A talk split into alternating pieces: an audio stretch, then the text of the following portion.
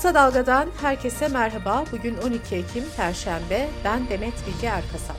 Gündemin öne çıkan gelişmelerinden derleyerek hazırladığımız Kısa Dalga bültene başlıyoruz. 31 Mart 2024'te yapılacak yerel seçimlerle ilgili ittifak tartışmaları yeni açıklamalarla devam ediyor. Cumhurbaşkanı Recep Tayyip Erdoğan, Cumhur İttifakı'nın kapısının katılmak isteyen herkes açık olduğunu söyledi. Erdoğan, İyi Parti'ye de kapımız açık dedi. İyi Parti lideri Meral Akşener de Erdoğan'ın bu açıklamasından sonra sosyal medyada mesaj paylaştı. İttifak siyasetinin derinleştirdiği kutuplaşmanın ülkeye zarar verdiğini söyleyen Akşener, "Gelin siz de aynı bizim gibi 81 ilde kendi adaylarınızla seçime girin. Türk siyaseti normalleşsin, kazanan milletimiz olsun." dedi. Bu arada Akşener Partisi'nin grup toplantısında da şarkıcı Hakan Peker'i Safranbolu Belediye Başkan adayı olarak ilan etti. İttifaklara ilişkin bir açıklamada CHP Genel Başkan adayı Özgür Özel'den geldi. BBC Türkçe'den Ayşe Sayın'a konuşan Özgür Özel, başkanlık yarışını kazanmasının ittifaklar için yeni bir müzakere zemini yaratacağını söyledi. İyi Parti ile de beyaz bir sayfa açacağına inandığını belirten Özel, İyi Parti ile ittifak yapmayıp karşılıklı kaybettirmek harakiri olur, dedi. CHP Genel Başkanı Kemal Kılıçdaroğlu da dün Meclis Başkanı Numan Kurtulmuş'u makamında ziyaret etti. Kılıçdaroğlu Kurtulmuş'a güçlendirilmiş parlamenter sistem çalışmasını verdi. Türk Silahlı Kuvvetleri'nin Irak ve Suriye'deki görev süresinin 2 yıl, Lübnan'daki görev süresinin ise 1 yıl uzatılmasına ilişkin tezkereler bu hafta genel kurulda ele alınacak. CHP tezkerelere hayır diyecek. İyi Parti ise evet diyeceğini açıkladı. Erdoğan da Cumhur İttifakı olarak evet diyeceklerini ve oylarının bu işi çözeceğini söyledi. Gazeteci Alican Uludağ, eski Ülke Ocakları Başkanı Sinan Ateş cinayetiyle ilgili haberlerinin ardından MHP'liler tarafından hedef gösterildi. Uludağ ise Sinan Ateş cinayetini yazıyorum diye bir bedel ödenecekse o bedeli öderim dedi. Türkiye Gazeteciler Cemiyeti haberleri nedeniyle hedef gösterilip tehdit edilen gazetecilerle dayanışma mesajı yayınladı.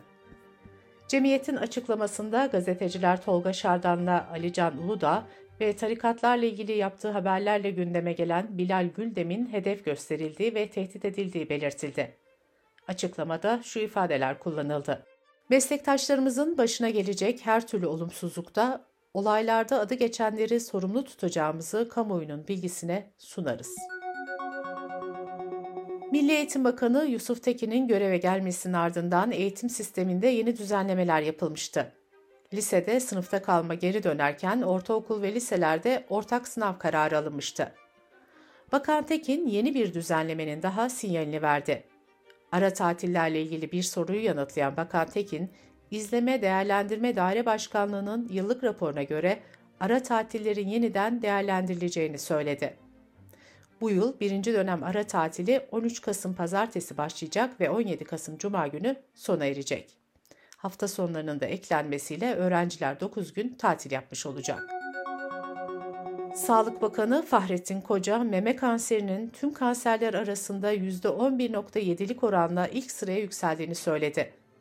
Bakan Koca, kanser erken teşhis tarama ve eğitim merkezleriyle sağlıklı hayat merkezlerinde tarama yapıldığını hatırlattı. Bakan Koca ayrıca meme kanserinin erken teşhis edilmesi halinde hayatta kalma olasılığının %90 ve daha yüksek olduğunu vurguladı. Kısa Dalga Bülten'de sırada ekonomi haberleri var. Çalışma ve Sosyal Güvenlik Bakanı Vedat Işıkhan, emeklilere tek seferliğine 5 bin lira ödenmesiyle ilgili açıklamalarda bulundu. Işıkhan, düzenlemenin tamamlandığını ve çalışan emeklilerin kapsam dışında bırakıldığını söyledi. Çalışan emeklilere 5 bin liralık tek seferlik ikramiyeye hem emeklilerden hem muhalefetten hatta iktidar kanadından da tepki geldi. Birleşik Emekliler Sendikası Malatya Şube Başkanı Haydar Göktaş, sadaka gibi verilen bu ikramiyede bile ayrım yapılmasını ve bölünmeyi kabul etmiyoruz dedi. CHP Genel Başkan Yardımcısı Hasan Efe Uyar da Eylül ayında ortalama açlık sınırının en düşük emekli aylığından 5449 lira fazla olduğunu söyledi. 5 bin lira ikramiyenin çalışan emekliye verilmemesine tepki gösteren Uyar, Erdoğan'ın müjdesinden hem ayrımcılık hem de sefalet çıktı diye konuştu. AKP kongresinde MKYK dışında kalan Şamil Tayyar da markette karşılaştığını söylediği bir emeklinin konuyla ilgili tepkisini aktardı. Tayyar sosyal medyadan paylaştığı mesajında sokaktaki öfkeyi duyurayım istedim dedi. Cumhurbaşkanı Erdoğan da AKP'nin grup toplantısında ekonomiye dair yeni mesajlar verdi. Belirsizlik ortamında 3 kuruş fazla kazanmak isteyen fırsatçıların olduğunu belirten Erdoğan, yurttaşlardan bu malları satın almamasını ve ifşa etmesini istedi. Erdoğan şunları söyledi. Otomobilden konuta, kiradan gıdaya pek çok alanda yaşanan dengesiz fiyatlamaların önüne ancak bu şekilde geçebiliriz. Ticaret Bakanı Ömer Bolat, Cumhuriyet'in 100. yılında marketlerde büyük bir indirim kampanyası beklediklerini söylemişti. Bakanın bu çağrısının ardından gözler sektörlere çevrilmişti. Aralarında Migros, BİM, Şok Marketler ve A101'in de bulunduğu zincir marketler çeşitli ürünlerde %50'ye varan indirimler yapacağını açıkladı. Mobilya Dernekleri Federasyonu Başkanı Ahmet Güleş de federasyon üyesi 15 derneğin yıl sonuna kadar mobilyada perakende fiyatlarına zam yapmayacağını söyledi. Türkiye İstatistik Kurumu İnşaat Maliyet Endeksi verilerini açıkladı. Endeks aylık olarak %4.62, yıllık olarak da %66.46 yükseldi. Verilere göre işçilik endeksindeki artış %100'ü geçti. Dış politika ve dünyadan gelişmelerle bültenimize devam ediyoruz. Dünya gündeminin ilk sırasında Filistin-İsrail çatışması var.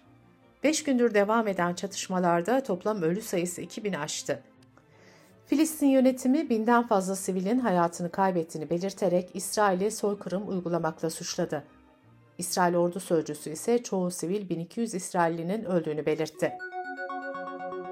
İsrail'in Gazze'ye uyguladığı tam abluka sürerken Filistin Dışişleri Bakanlığı, Gazze'de halkın temel ihtiyaçlarının karşılanması ve savaşın durdurulması için acil uluslararası eylem çağrısında bulundu. Cumhurbaşkanı Erdoğan meclis grubunda yaptığı konuşmada Gazze'ye uygulanan tam ablukaya tepki gösterdi. Erdoğan, temel insani ihtiyaçlara erişimi engellemenin, sivillerin yaşadığı binaları bombalamanın katliam olduğunu söyledi. Erdoğan, İsrail devlet gibi değil örgüt gibi davranırsa sonunda örgüt gibi muamele görmeye başlayacağını unutmamalıdır, dedi. Avrupa Birliği Filistin'e yönelik destek ödemelerinin devam edeceğinin mesajını verdi.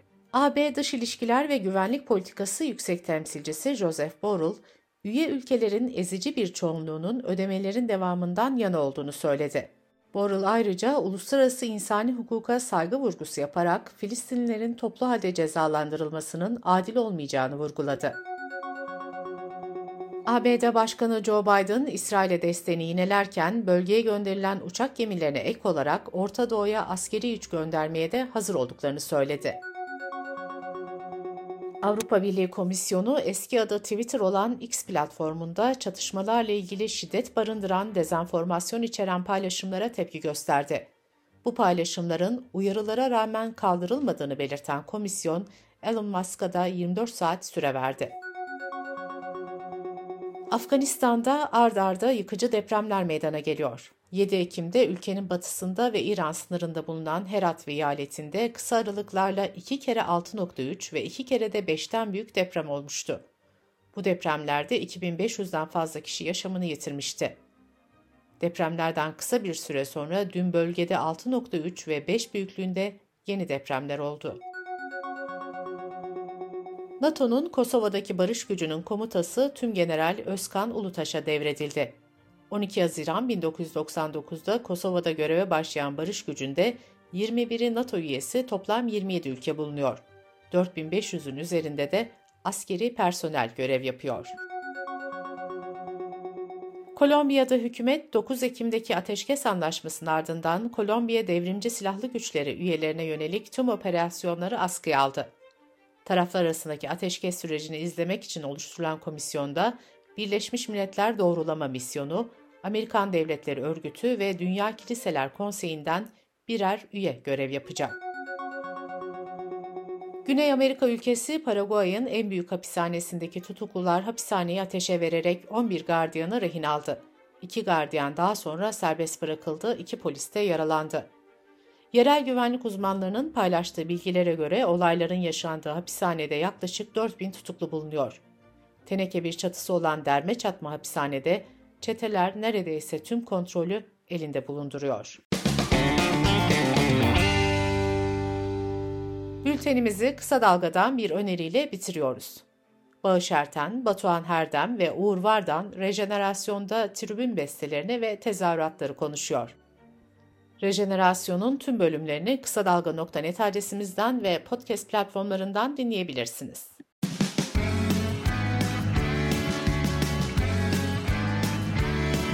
Kulağınız bizde olsun. Kısa Dalga Podcast.